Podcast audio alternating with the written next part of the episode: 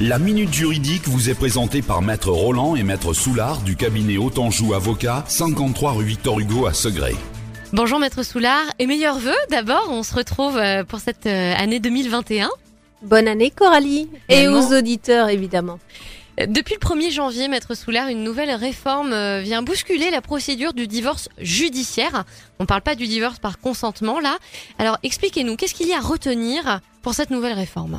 Alors avant cette réforme, l'avocat déposait une requête en divorce, puis le juge recevait les époux lors de l'audience de tentative de conciliation pour fixer des mesures provisoires. Ensuite, il fallait faire délivrer une assignation en divorce.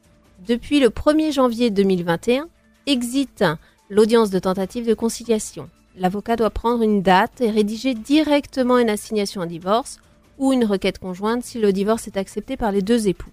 Les époux ne rencontreront plus obligatoirement le juge. Il y aura bien une audience d'orientation des mesures provisoires, mais la présence des conjoints n'y sera pas obligatoire, sauf demande expresse du juge. Merci Maître Soulard. Autanjou Avocat, cabinet d'avocats installé à Segré depuis plus de 7 ans pour vous conseiller et vous défendre.